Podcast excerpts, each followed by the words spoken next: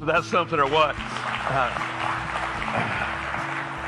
so hard to preach when you got snot coming out your nose. But anyway, we're glad you guys are here this morning. And uh, man, I want to feel the presence of God, but want to learn from God as well. And so that's where my part comes in at. And uh, my name's Terry Pierce, been the lead pastor here for a really long time. And uh, a few of you have been around the whole time. But anyway, uh, we're glad that you guys are here today. We are going through uh, what we do here at Connect Church is we don't have a big show. Uh, I'm not a big fancy speaker, but what we do is we just preach the Bible and we go verse by verse through the Word of God, exposition of His Scripture we are in the Gospel of Luke. We've been there for about 18 years. Uh, not really, but it seems that way. And uh, we're just going verse by verse, unpacking the Word of God. And we believe that what we discover each and every Sunday here is that God has a plan for your life.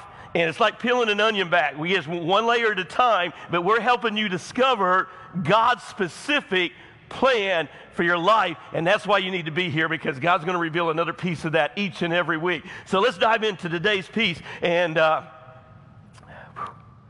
he's got a word today. And my prayer is you don't see me, less of me and more of him today because he wants to speak. And I'm telling you, um, I don't always say this, but I am today. I love preaching here every week, but he has a word for you guys. So let's just pray that he list, that we listen and hear from him. Less of me, more of him today. And that's been my prayer all weekend. And here we are. So oh, old Mr. Yates lived back in the Great Depression feel like I understand him a little better. Okay, anyway, and so uh, old Mr. Yates lived in the Great Depression, and uh, things were really sucky, and and uh, you understand that. And so the bank tells him that he said, "Listen, your family farm, you've not you know been able to make your payments," and he said, "You got one month, you got 30 days, and we're going to foreclose on the farm." About three weeks uh, before they came to get the farm, Alan had a knock on the door and this dude said, We represent the oil company, and Mr. Yates, we would like to buy, purchase your permission, some ground that we can drill and see if there's any oil on your ground. Michael, he was just like, I ain't got nothing else to lose. Three weeks, I'm losing the whole thing anyway. Drill, baby, drill. And uh, so they began to drill on his ground here in America. Novel idea. Anyway, and so uh, they began to drill, and all of a sudden, they hit a gusher. I'm talking about Jed Clampett type, you know, uh, gusher, except reality. This was a true story. And so loading up Granny and going to California. Anyway, uh, and so they hit, they hit the gusher, and 82,000 barrels a day are coming up out of the ground. And this guy instantaneously went from being losing the farm to a multi, multi millionaire in just a matter of moments. All right, a cool story, true story, bro. Uh, so here's the question. We're calling a business meeting right now. Baptist, this is what we do before Jesus and church. You know, we're more worried about business meeting. Uh, so anyway, uh, so I'm calling official business meeting. On the only table of discussion, a topic on the floor of discussion is this simple question. Did Mr. Yates become a millionaire the day he bought the old country farm, or did he become a millionaire when they dug the, dug the hole and out popped the oil? The answer is he became a millionaire the day he bought the farm. He just didn't realize what he had and what was given to him. And the truth of the matter is, I think that that is a perfect word picture, not only of our text today, but also of the American church this morning, and, and probably in your home. Let's just go really personal today because we're going to get real personal today where you're living at and your circumstances and your discipleship journey or lack thereof. I got a feeling that far too many of us in the church are living below the riches that God has given us. Here's what I'm talking about Ephesians chapter 1. And so write this verse down. Blessed be the God and Father of our Lord Jesus Christ. You get in the picture here at Connect Church. It's about Jesus and what he did for us. And he has blessed us in Christ with every what? Spiritual blessing in the heavenly places. You know what that verse says? It's not for you, Dustin. Not for you, Taylor. Not for you, Rob. It's not, no, no, no. That verse, y- y'all keep reading this and thinking, well, it can't be for me because I'm, you know, all screwed up. I did all this stuff. Would you look at there and tell me where there's any exclusions at? Anybody, any race, any color, any people left out of that, James? I hate to tell Tanner this, but even Texas people, I- am just telling you, everybody is included in God's plan. And notice what he says I have blessed you with salvation through Jesus Christ and carried you to heavenly realms. I'm telling you, folks, God wants us living in his presence, in his kingdom of glory, and we keep living like we can't even pay the bills. God theologically has placed us into heavenly realms. And this morning, I want to piggyback off of that theological truth and sort of illustrate what Jesus is going to dramatically illustrate for you and I today. And that is, is that God wants us to see his glory. And instead of living anemic lives, and here's the counter to this. If all of this is true, you with me this morning as it is? Do y'all agree with me? Do you believe that this is true? Have you been saved? Do you all believe that this is true? Ready? Are, we, are you with me or not? If it's true, then why are you living depressed, discouraged, fighting with your spouse? Your kids and your relationships suck. All of this is going sideways in your life, the country. Why are we living down here like the bill's about to come due and we're fixing to lose everything? Why are we living this way when Christ has done this for us? I think there's a better answer. And that answer is what we're going to see in the text today is Jesus is inviting you and you and you to visit with him on the mountain. Turn your Bibles, if you will, to the Gospel of Luke chapter 9. We're going to be in one paragraph, and then we're going to jump ahead to another paragraph. And in sermon preparation and all of the scholarship, they're going to tell me that, and I agree that I'm going to include a paragraph here that follows this story, uh, and I'm supposed to save it till next week, but the Holy Spirit just said, throw out the, what you've been trained to do in preaching. Your folks need to hear the other paragraph today. So we're going to do what the Holy Spirit said, and we're going to, doesn't sort of fit, but it really you're going to see at the very end that it does fit. And so we're going to just go with the Holy Spirit uh, this morning on this deal. And so we're, we're going to unpack all of this for you guys. So here's, here's the setting and the context. For those of you that are, uh, have been missing this whole sermon series, your first time here, whatever, where have you been? Uh, but anyway, let me catch you up to speed real quickly. Uh, y'all get back on vacation and listen. But anyway, so here's where we were at last Sunday. A really cool service, a great moment. Comes to the pivotal moment in the Gospel of Luke, right in the middle of chapter 9. Jesus turns to his 12 disciples and he says to them, remember last week? Remember Mark? He says to them, Who do you all say that I am? And Peter hits it out of the park. He goes, You are Christos. Go back and listen to the sermon po- uh, podcast. The Greek word, you are the Christ, uh, the Hebrew word Messiah, which means Messiah. In other words, translated, what did we tell you, teach you last Sunday? You are the King. And Peter and the disciples finally, after all this time, get it right. And remember how we even just, we dove deeper into it, and he said, Not only you're the King, Peter goes, You're my King. You are my king. And then Jesus drops a dime on him. I mean, just pulls the rug out from under him because that's what he does to you and I in our philosophies is he said, got the answer right. That's cool, bro, but here's what you need to know about me. It's not what you think. It's not what you think.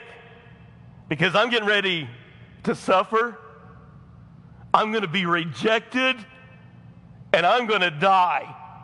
And remember how we unpacked last Sunday? The disciples' reaction was, dang, we done hitched our horses to the wrong ride or whatever that saying is. Anyway, uh, you get the idea. We're on the wrong pathway here. And he says, you know, we, we missed up. And, and so all of a sudden the disciples are just like, boy, that was a balloon buster. I mean, that, that just, you know, a good grief. We thought you were going to take over.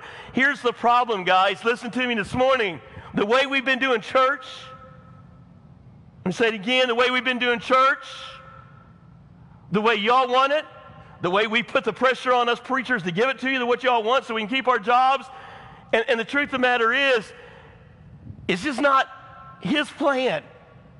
And so discipleship And following Jesus is a little different than what you and I think. Here's what Dr. Darrell Bock, New Testament scholar, says about this text, and we're getting ready to read to you. The rest of the events in this chapter indicate the disciples' initial instincts about how to respond to certain events. They were wrong. And he's right in what he says about the disciples and their interpretation. They will need to listen carefully to correct their ways. What I'm saying is, y'all ever heard the phrase, learn how to read the room? All right, how many of you use that? Don't raise your hand. Uh, on your kid, uh, your spouse, uh, all right, learn to read the room. I'm not in the mood, all right, just shut up. Uh, anyway, uh, so we, we, we say that with our other relationships. I think it could be said about the American church today. We keep doing things the way we want it done, and Jesus is saying, this is not the Father's plan, guys. This is why you guys keep failing. This is why the church and the country is going to hell. And all these things are dying out because you, you're reading the room wrong. Here's what it means to be a disciple. This is what it looks like. I'm not going to be an overthrowing king in the Roman government. I'm going to be a salvation king that will change you from the inside out. Oh, we didn't get that. We didn't get the memo. This is the memo. So Jesus, this is crazy town here, retreats up into a mountain and he only invites three disciples. Now, this is crazy stuff for me. We could debate between Calvinism and Arminianism uh, and the sovereignty of God, and, and, you know, and I could get really boring here with you guys, uh, but this is going to blow your mind. He doesn't invite everybody to go. Chew on that. Y'all just take it home with you. I don't know the answer, but I'm just telling you, he doesn't invite everybody to go. You know how some of y'all happy go lucky people, well, let's just invite everybody to go. No, no, he just invites three. And I think there's a reason. And I'm going to make the case for it as we go through this. But he only invites three to go up on the mountain. Maybe. Maybe it's because they were a little more hungry. They wanted to see Jesus' glory. He invites three to go up on the mountain and they begin to see what they thought church, what they thought Jesus was going to be, discipleship. they, they read the room wrong. And about, about eight days after these things, he took with him Peter and John and James and went up to the mountain to pray. And by the way, this is where we lose you all at the beginning. Notice, he didn't say, y'all go to church and we're going to take you up to the mountain. He doesn't say, do your hear journals. You need to do those things, but you're going to take me to the mountain. Here's where y'all get lost at and why Jesus maybe, maybe just throwing this out there. Maybe the reason he's not inviting you to the mountaintop is because you don't really pray. Ouch. Jesus invited them to go up to the mountain to do what, Jody? Pray. Interesting.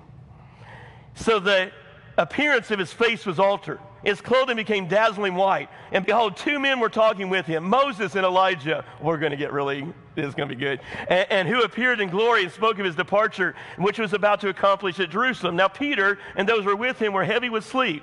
Baptist deacons, dang it. All right. Uh, and but when they became fully awake, they saw his glory, and two men stood with him. And as the men were parting with him, Peter said to Jesus, Master, it is good that we're here. Let us make three tents one of you, uh, one of for Moses, one for Elijah. And then I want you to underline this phrase because I promise you, you probably never heard this. I've never studied this. We're going to hit this and it's going to blow your mind. Not knowing what he said. Oh, I want to dive there, but we're going to hang on to that because it's so good. And as he, listen, I love the Bible. As he was saying these things, I don't know why y'all think it's boring. And, and, and when he was saying these things, a cloud came and overshadowed them and they were afraid to enter the cloud. And a voice came out of the cloud saying, This is my son, my chosen one. Listen to him. And when the voice had spoken, Jesus was found all alone. You see, when you have a glory moment, it's going to be different than what you thought. And they kept silent and told no one in those days of anything what they had seen. Now we get crazy. And on the next day, y- y'all underline that? When, how long was it after the mountaintop experience, Danny? All right, y'all, I know we're on Mississippi, but let's get this down. On the next day, all right, you with me? So was it a week? Was it a month? When they came down from the mountain, a great crowd met him. And behold, a man cried out, Teacher, I beg you to look at my son for he is my only child. And, began, and behold, his spirit seized him and suddenly cries out and convulses so the foams of the mouth and he shudders and hardly leave him. Dang it. And I begged your disciples to cast it out, but they could not. So here we are this morning. During this time of prayer, Jesus is transformed, as you just read, into a glorious figure with a brilliance like lightning. His glory takes you back to a description of Moses in Exodus. And now, here's where we land at theologically this morning. We're debating, and, and I mean, scholars are, are, you know, trying to contend. Why, if you, if you ever thought of this, here's a great question. Why does God the Father only invite Elijah and Moses on top of the mountain? Fair question. And Bible scholars argue the really good theological answer is, is that Moses represented the law, and he does. And so Jesus fulfilled the law, and then Elijah represented the prophets and the, the prophecy of the Messiah. That's a great argument, but can I go a little bit deeper into this this morning? Because what happens in the Gospel of Luke is notice that he's the only author of the four gospel writers of this story that tell us that there was a conversation that went on with Elijah, Moses, and Jesus. I don't know how I've missed this all these years. I feel so dumb sometimes when it comes to the Bible. And, and, and, and but he's the only gospel writer that, that says there was a conversation. So, can I ask you to join with me this morning on a little dream journey? Uh, and by the way, this is how you all need to learn how to read the Bible and get into it instead of just reading it for facts. Now, I can't prove everything that I'm getting ready to say, but we know the text says they had the conversation, but you can't prove me wrong. Okay? Uh, so here's where we're going to go at this morning. And, and, and so I think it maybe went down like this. Jesus is having a conversation. The text says that the disciples are groggy. They wake up. Jesus has been praying, you know, like you all. We're not, oh, that's boring. So they go to sleep. Jesus has been praying. The glory of God comes down. He's dressed in white. They're seeing the glory of God. And all of a sudden, out of nowhere, Elijah and Moses shows up. And y'all realize they knew who they were. And, and, and now here's the thing, Jared. Moses had been dead 1,400 years. How'd they know who Moses was? It looked like some of y'all got up this morning. Anyway, uh, and Moses has been dead 1,400 years, and now he's on top. Elijah, he didn't even die. Y'all remember Sunday school? Elijah just rode out on a chariot 900 years earlier. So now, how do they know it's Moses and Elijah? Because they were having a conversation. And they heard Jesus say, Moses. Duh. Okay, so you getting it with me? And so Jesus says to Moses, and I think y'all, y'all just dream with me this morning. Again, y'all can't prove me wrong, so just whatever. So here's the thing Jesus is having a conversation with Terry. I mean, with Moses, Terry. and anyway, trust me, uh, Becky was going, ain't no way my Terry on that mountain. Anyway, uh, so, uh, so, it, so here we are, even on Father's Day. So here we are, Moses and Elijah on top of the mountain, um, and, and uh, Jesus, and Jesus is talking to Moses, and here's how I think it went down. I think they hug each other. It's been 30 years since I saw you. And they hug each other. And then he says, Moses, you realize, you remember the last time we were on a mountain together? 1,400 years earlier. And we're on a mountain. And then all of a sudden, Moses, you realize that you're just discouraged. You're so sick of those Jews and those Israelites. The Father has parted the Red Sea.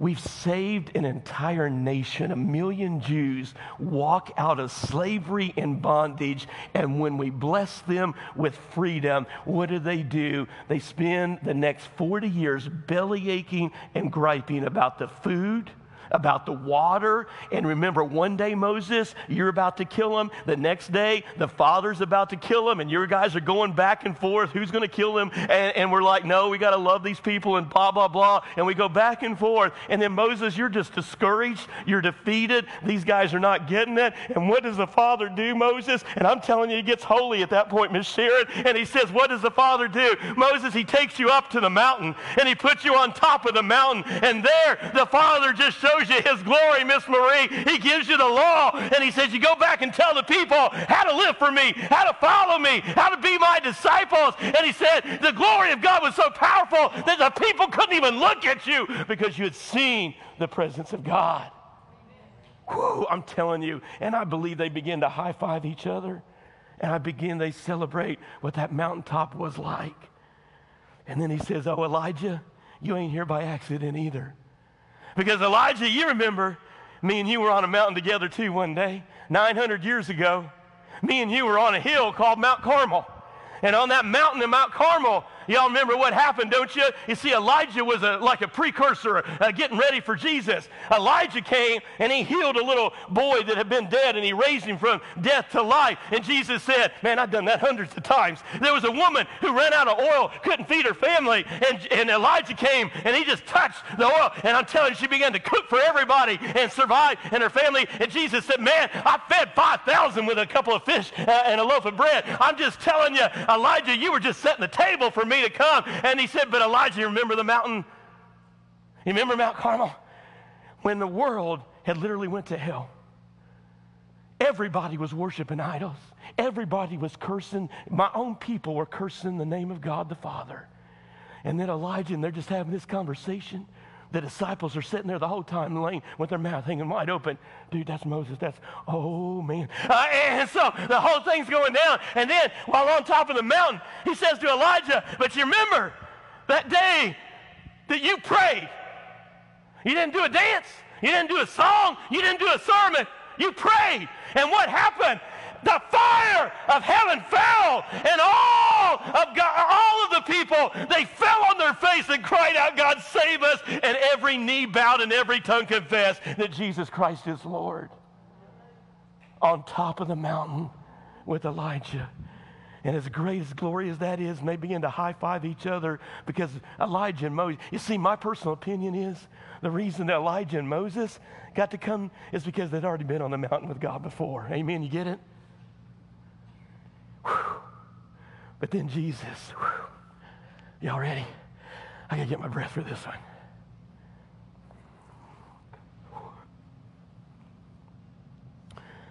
Jesus then turns the conversation about himself. He said, Those were good days. Moses, those are good days on top of the mountain. Elijah, but he said, They're not even in the running because in about three weeks, I'm going to go to another little hill. And it's not going to be a glorious mountaintop experience like we just talked about.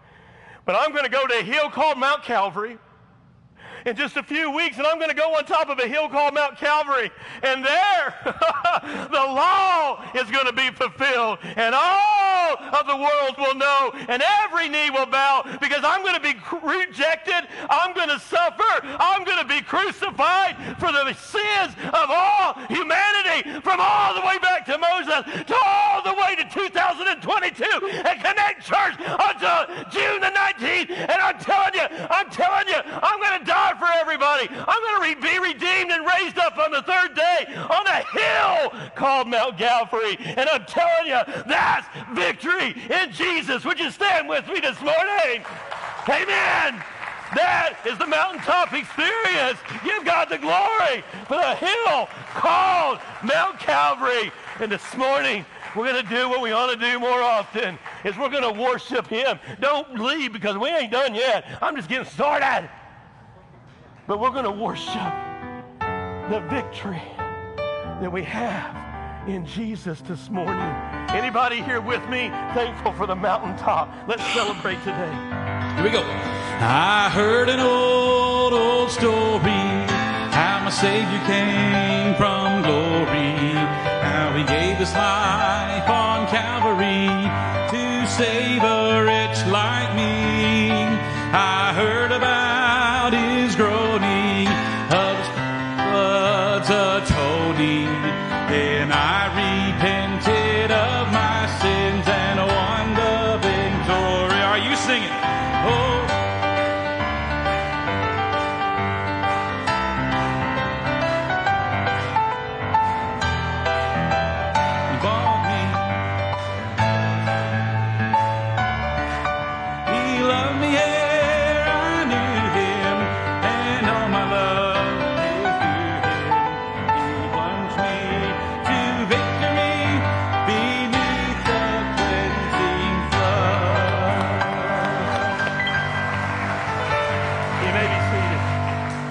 Amen. Isn't that good stuff? Uh, I really want to be, uh, to be honest with you, I really want to be very spiritual and say we did that because we need, and we did need to worship, but I really need to get a second breath. All right, so here we go because uh, I'm getting old. Uh, good stuff. Would y'all not agree? All of that's just solid biblical truth. Remember what we started with. We just not, we're not living this. It's where He's landed us. It's what He's called us to. This is the heavenly realm, the mountaintop. So, where I want to close the message out with this morning is why aren't we living this out? Why are we struggling with spiritually a weak, anemic stuff? You guys are fighting in your marriages. You guys are, you're not living this out.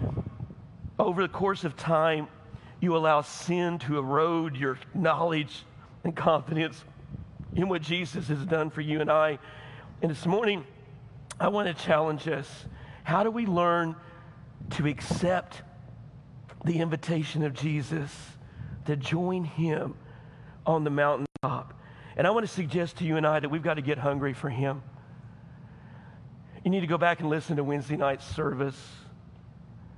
As um, we were going through the HEAR Journal and doing our prayer time, we just have an old fashioned prayer service on Wednesday nights. We just decided to pray and watch God give us four straight weeks of people getting saved, baptized, the revival that's happening here. It's because we're praying and we're asking Him for it rocket science. It's that simple in your marriage.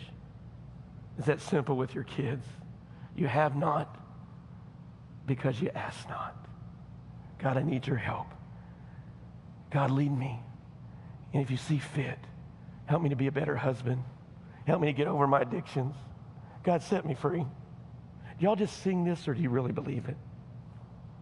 You see, the problem is, is that we're not hungry for Him we, we, we've led you for years now discipleship, small groups on Sunday nights, discipleships happening throughout the week, small, even smaller groups. And, and here's the thing some of y'all are still not on board. You're still not doing, and, and even those of you that are doing your here journals, now I'm going to tick you all off, and it's okay because that's what I get to do. And so, but here's the thing you, you, you all are still thinking like legalist Baptist. Went to church, check. I'm better than you. I wore a tie to Sunday, better than the preacher. He don't even dress right like a preacher, like a check. I read my Bible, check. The problem is, God didn't call you to have knowledge of the Bible. You're a Bible fundamental. Pre- yeah, I am. Because the Bible is, it's the, the HEAR Journal acronym that we tell you guys to do what are we telling you? Highlight what God's Word is saying, explain it, what we do every Sunday. But here's the problem y'all are not getting the letter A down in your life. You're not taking it and saying, Jody, what does this mean that I can be a better husband, a better dad, and a better grandfather, and a better employee at work? You're not taking the time to apply it to your situation, to your situation. And the Word of God's not going to do you one bit of good until you apply it and say, What do I need to change in me? Boy, now it got quiet. Where y'all standing now? Oh, yeah, let's have a little victory in Jesus. No, because you all are not applying the Word of God to where you live at. No wonder your attitude still sucks. No wonder you're so miserable and depressed because you're not saying, God, fix me. God, this is where I'm at. Okay, well, I don't want God to know how I feel about Him. He already knows. And He still wants to know. And He still wants you messed up as you all are. You've got to get hungry for God. This is what we talked about.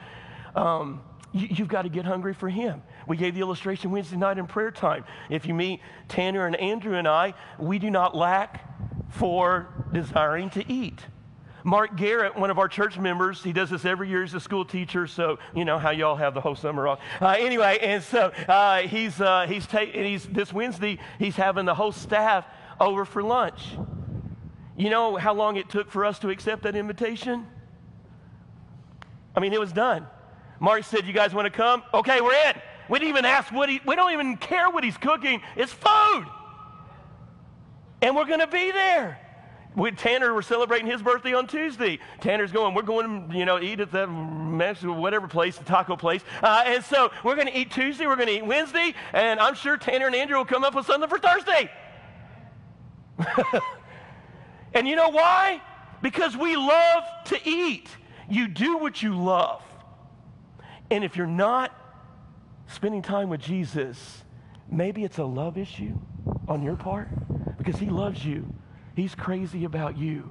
And you know the reason we don't apply the word and why you all quit reading the word and why y'all quit coming to church is because you don't like sermons like this because that means you have to change you. And y'all don't, it, let me illustrate it to you because I'm losing y'all.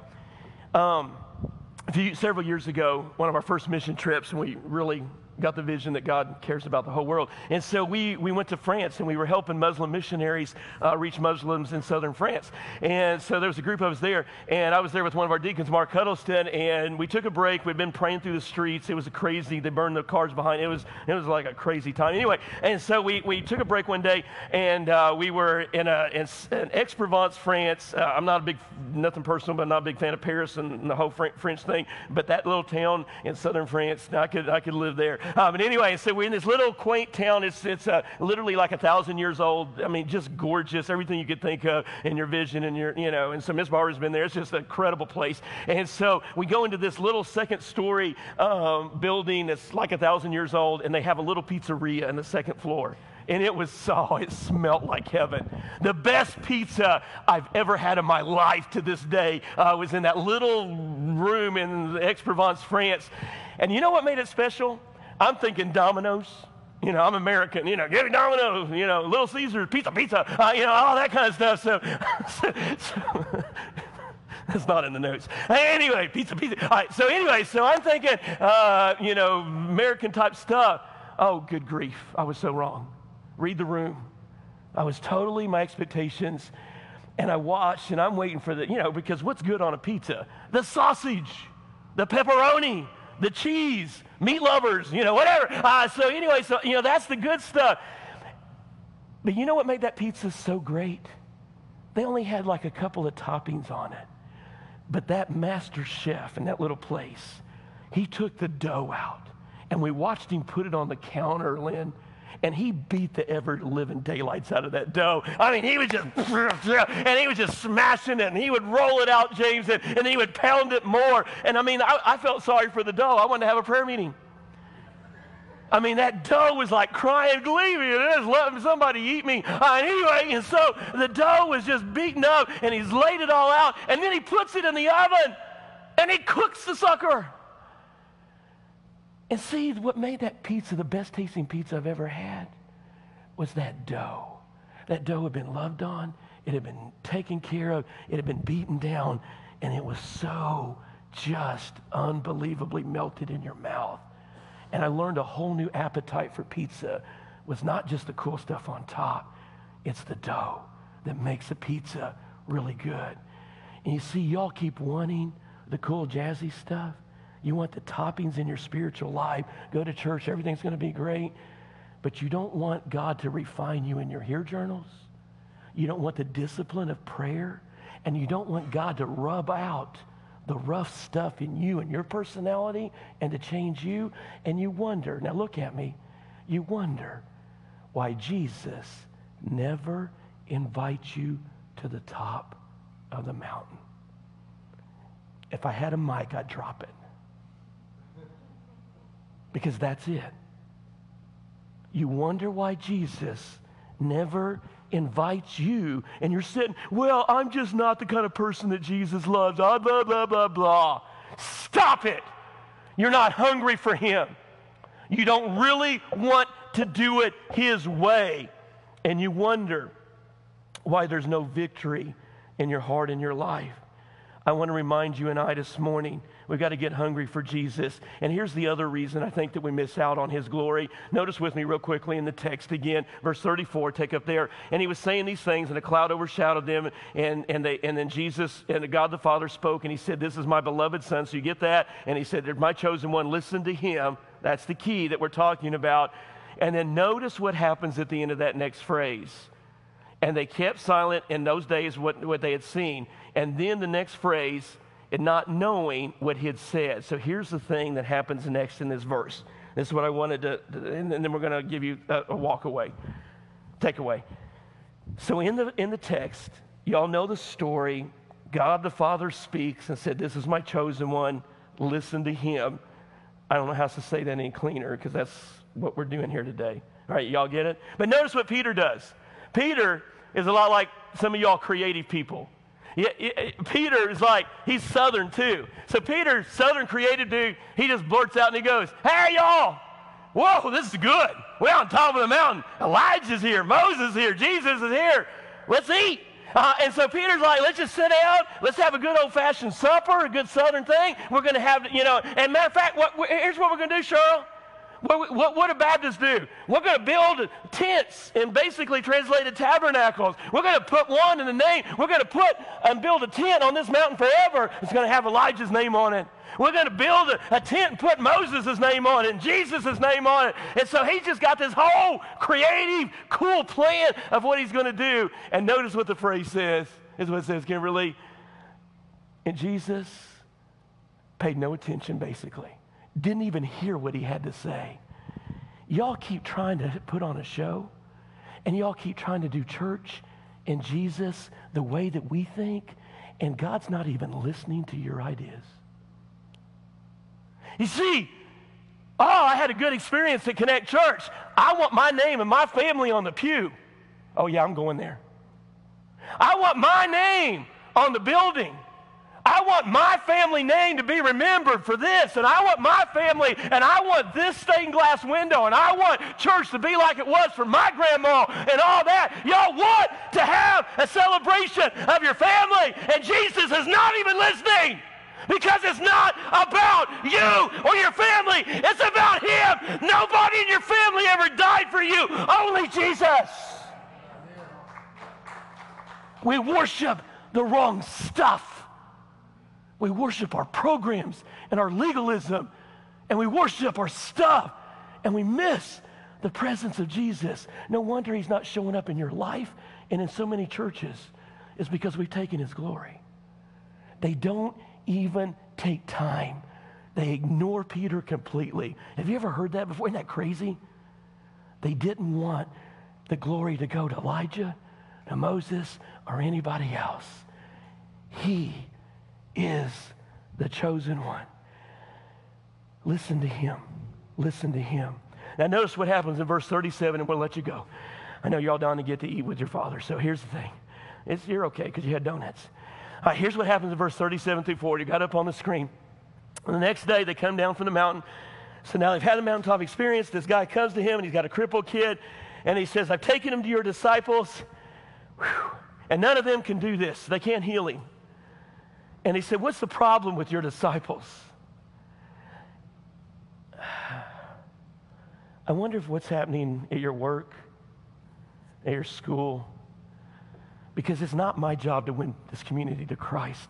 My job is to do this, is to get you guys ready to go out and face the hell all week, and you all to share the gospel at work, at school, retirement, family.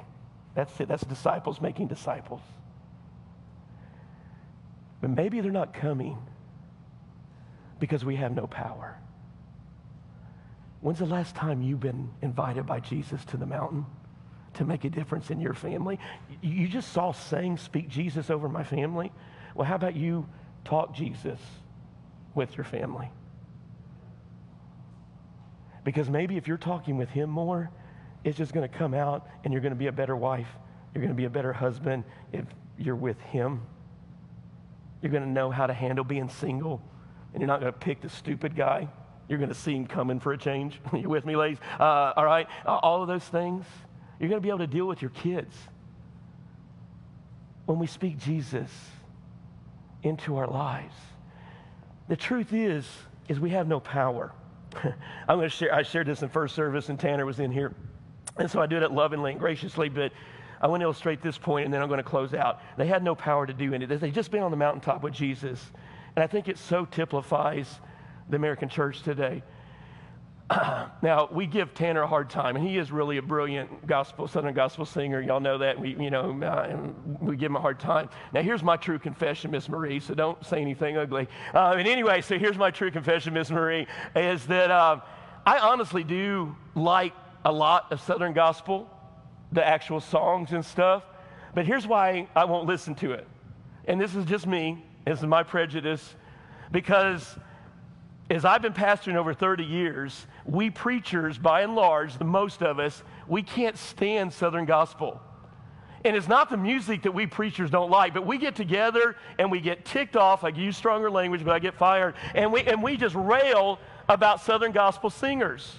Not all of them, and I said that in Tanner's defense this morning, uh, not all of them, but here's what we've hated over the years. And I say hate with everything I can say within me. Sorry, Jody used to sing in one. Anyway, uh, here's, what I, uh, here's what we hated about Southern Gospel singers. They would come to our churches here, in our church, and they'd put on a great show but they never stayed for preaching. I remember Billy Hanna, one of my great pastor friends in South Georgia, he says, I can't stand Southern gospel singers because he said they love to put on a show and then everybody comes to the concert, but nobody shows up to hear the Word of God preached, and they love to run out and do their show and then come and go. Not all of them, but a lot of them do.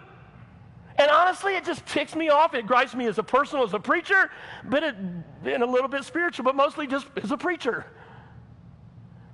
And I say all that sort of jokingly, but in seriousness, I feel like that's what a lot of you all do, is you want to come for the show, but you don't want the power to listen and be obedient to the Word of God and to really go home and do this in your life. How much help is it going to be to hear a good show if it doesn't change who we are on the inside? We've got to get hungry for Jesus We've got to get hungry for Him. So, what does this look like? Let me let me let you go. And um, all right, so I've lost all of y'all. So let me fill you out, man. You really built us up preaching, and then you just buried us. Well, I didn't because the text does. This is just. This is what's called the Bible. Welcome. Anyway, so here we are this morning. And here's what Rick, Pastor Rick Warren says, and, and he's got some great takeaways here. Here's, here's what I want to leave you with. How do I accept the invitation to join Jesus on the mountain. Here's how you do it. Number one, you got to get fed up with the current state of your life. this is it. Write it down. You got to get fed up with the current state of your life. You got to get tired of having no power. You got to decide. It's got to start with you. Do y'all ever try to run your gas tank on empty? Well, right now, all of us are doing that. Amen. Uh, but the truth of the matter is, I went by uh, I was like three cars this week where they'd run out of gas. I get it, but I got news for them. They ain't going nowhere, Brooks. It's hot in Mississippi. It's 100 degrees. Fill up your John Brown tank. Sell a kid. Whatever you got to do. But put gas in your car because I'm telling you, you don't want to break down in this heat without gas. You got to fill up your spiritual tank. We don't change when we see the light. I wish y'all did. I wouldn't have to yell and do all this stuff and go home and just crash for the next 48 hours if y'all would listen. But here's what we do. You guys are bullheaded, and so am I. We change when we feel the heat. We all, how many of us learn the hard way? Y'all get mad and yell at your kids because they learned the hard way. Where do you think they learned it from? Look in the mirror. That's just the way we are. Number two is you got to come to Jesus. This gets good. The purpose of the mountaintop experience was so that they, Jesus would be reminded that his suffering was all worth it. But the second purpose of the mountaintop experience in Luke 9 was so that his disciples would realize that Jesus is the chosen one. Now, here's the thing this morning. You all are sitting here today. Look, please listen. And you know what? You've got a past, and you've got a past, and you've got a past, and you've got a past. And you know what you're doing. Man, I sucked at following Jesus this week. I haven't been to church in two months. I haven't done my HEAR journals, or I certainly haven't done the A part where I applied it. And guess what? Jesus says, Come on home anyway. Isn't that money? this is what we believe here. It's called grace. Jesus says, Come on back to me. I don't care how screwed up you are. I don't, how many times have you failed? 13, 20? Raise your hand, Terry. 58? All right. And you know what? This is what you learn in discipleship. This is what we preach. Come on back. I love you like you are. Come on back. Come on back. I want you. Jesus never rejects you. Somebody say amen. He loves you as you are. Come back to Jesus today. Come back to Him because He wants you. He wants you just like you are. And let Him change you and take you back up to the mountain. Which leads us to number three. give up control. The Bible says, Take, your, take my yoke upon you. It's an old farming illustration. And what it means, Alan, is that you take two yoke, two harnesses, you put over two ox, and you pull them together. And the whole key concept that Jesus is saying to you and I today is you got to quit doing the lead. You've got to allow me to be yoked with you and us pull together for the Father's mission. And the number four is you got to learn to trust. You got to learn to put your trust in Him. At the bottom line, the reason that you're not being invited to the top of the mountain with Jesus is just an old term. It's one word. And there's a lack of humility in your life. If you keep running the show, you keep doing it your way, Jesus is not going to invite you to the mountain. You have to cry out and be hungry for Him. God, show me your glory. Would you stand with me this morning? And if you need in all humility to run to this old fashioned altar, an old fashioned altar, and just say, as we sing a verse of invitation, God, I want to see your glory again. God, sorry it's been about me. God, I come back to Jesus. Would you come back to Jesus today as he invites you to get a taste of the mountaintop? Thank you for listening to the Sermon Playback Podcast from Connect Church in Tupelo, Mississippi.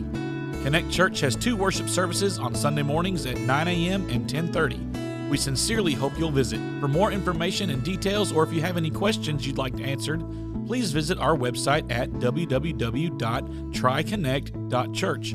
Again, that's www.triconnect.church.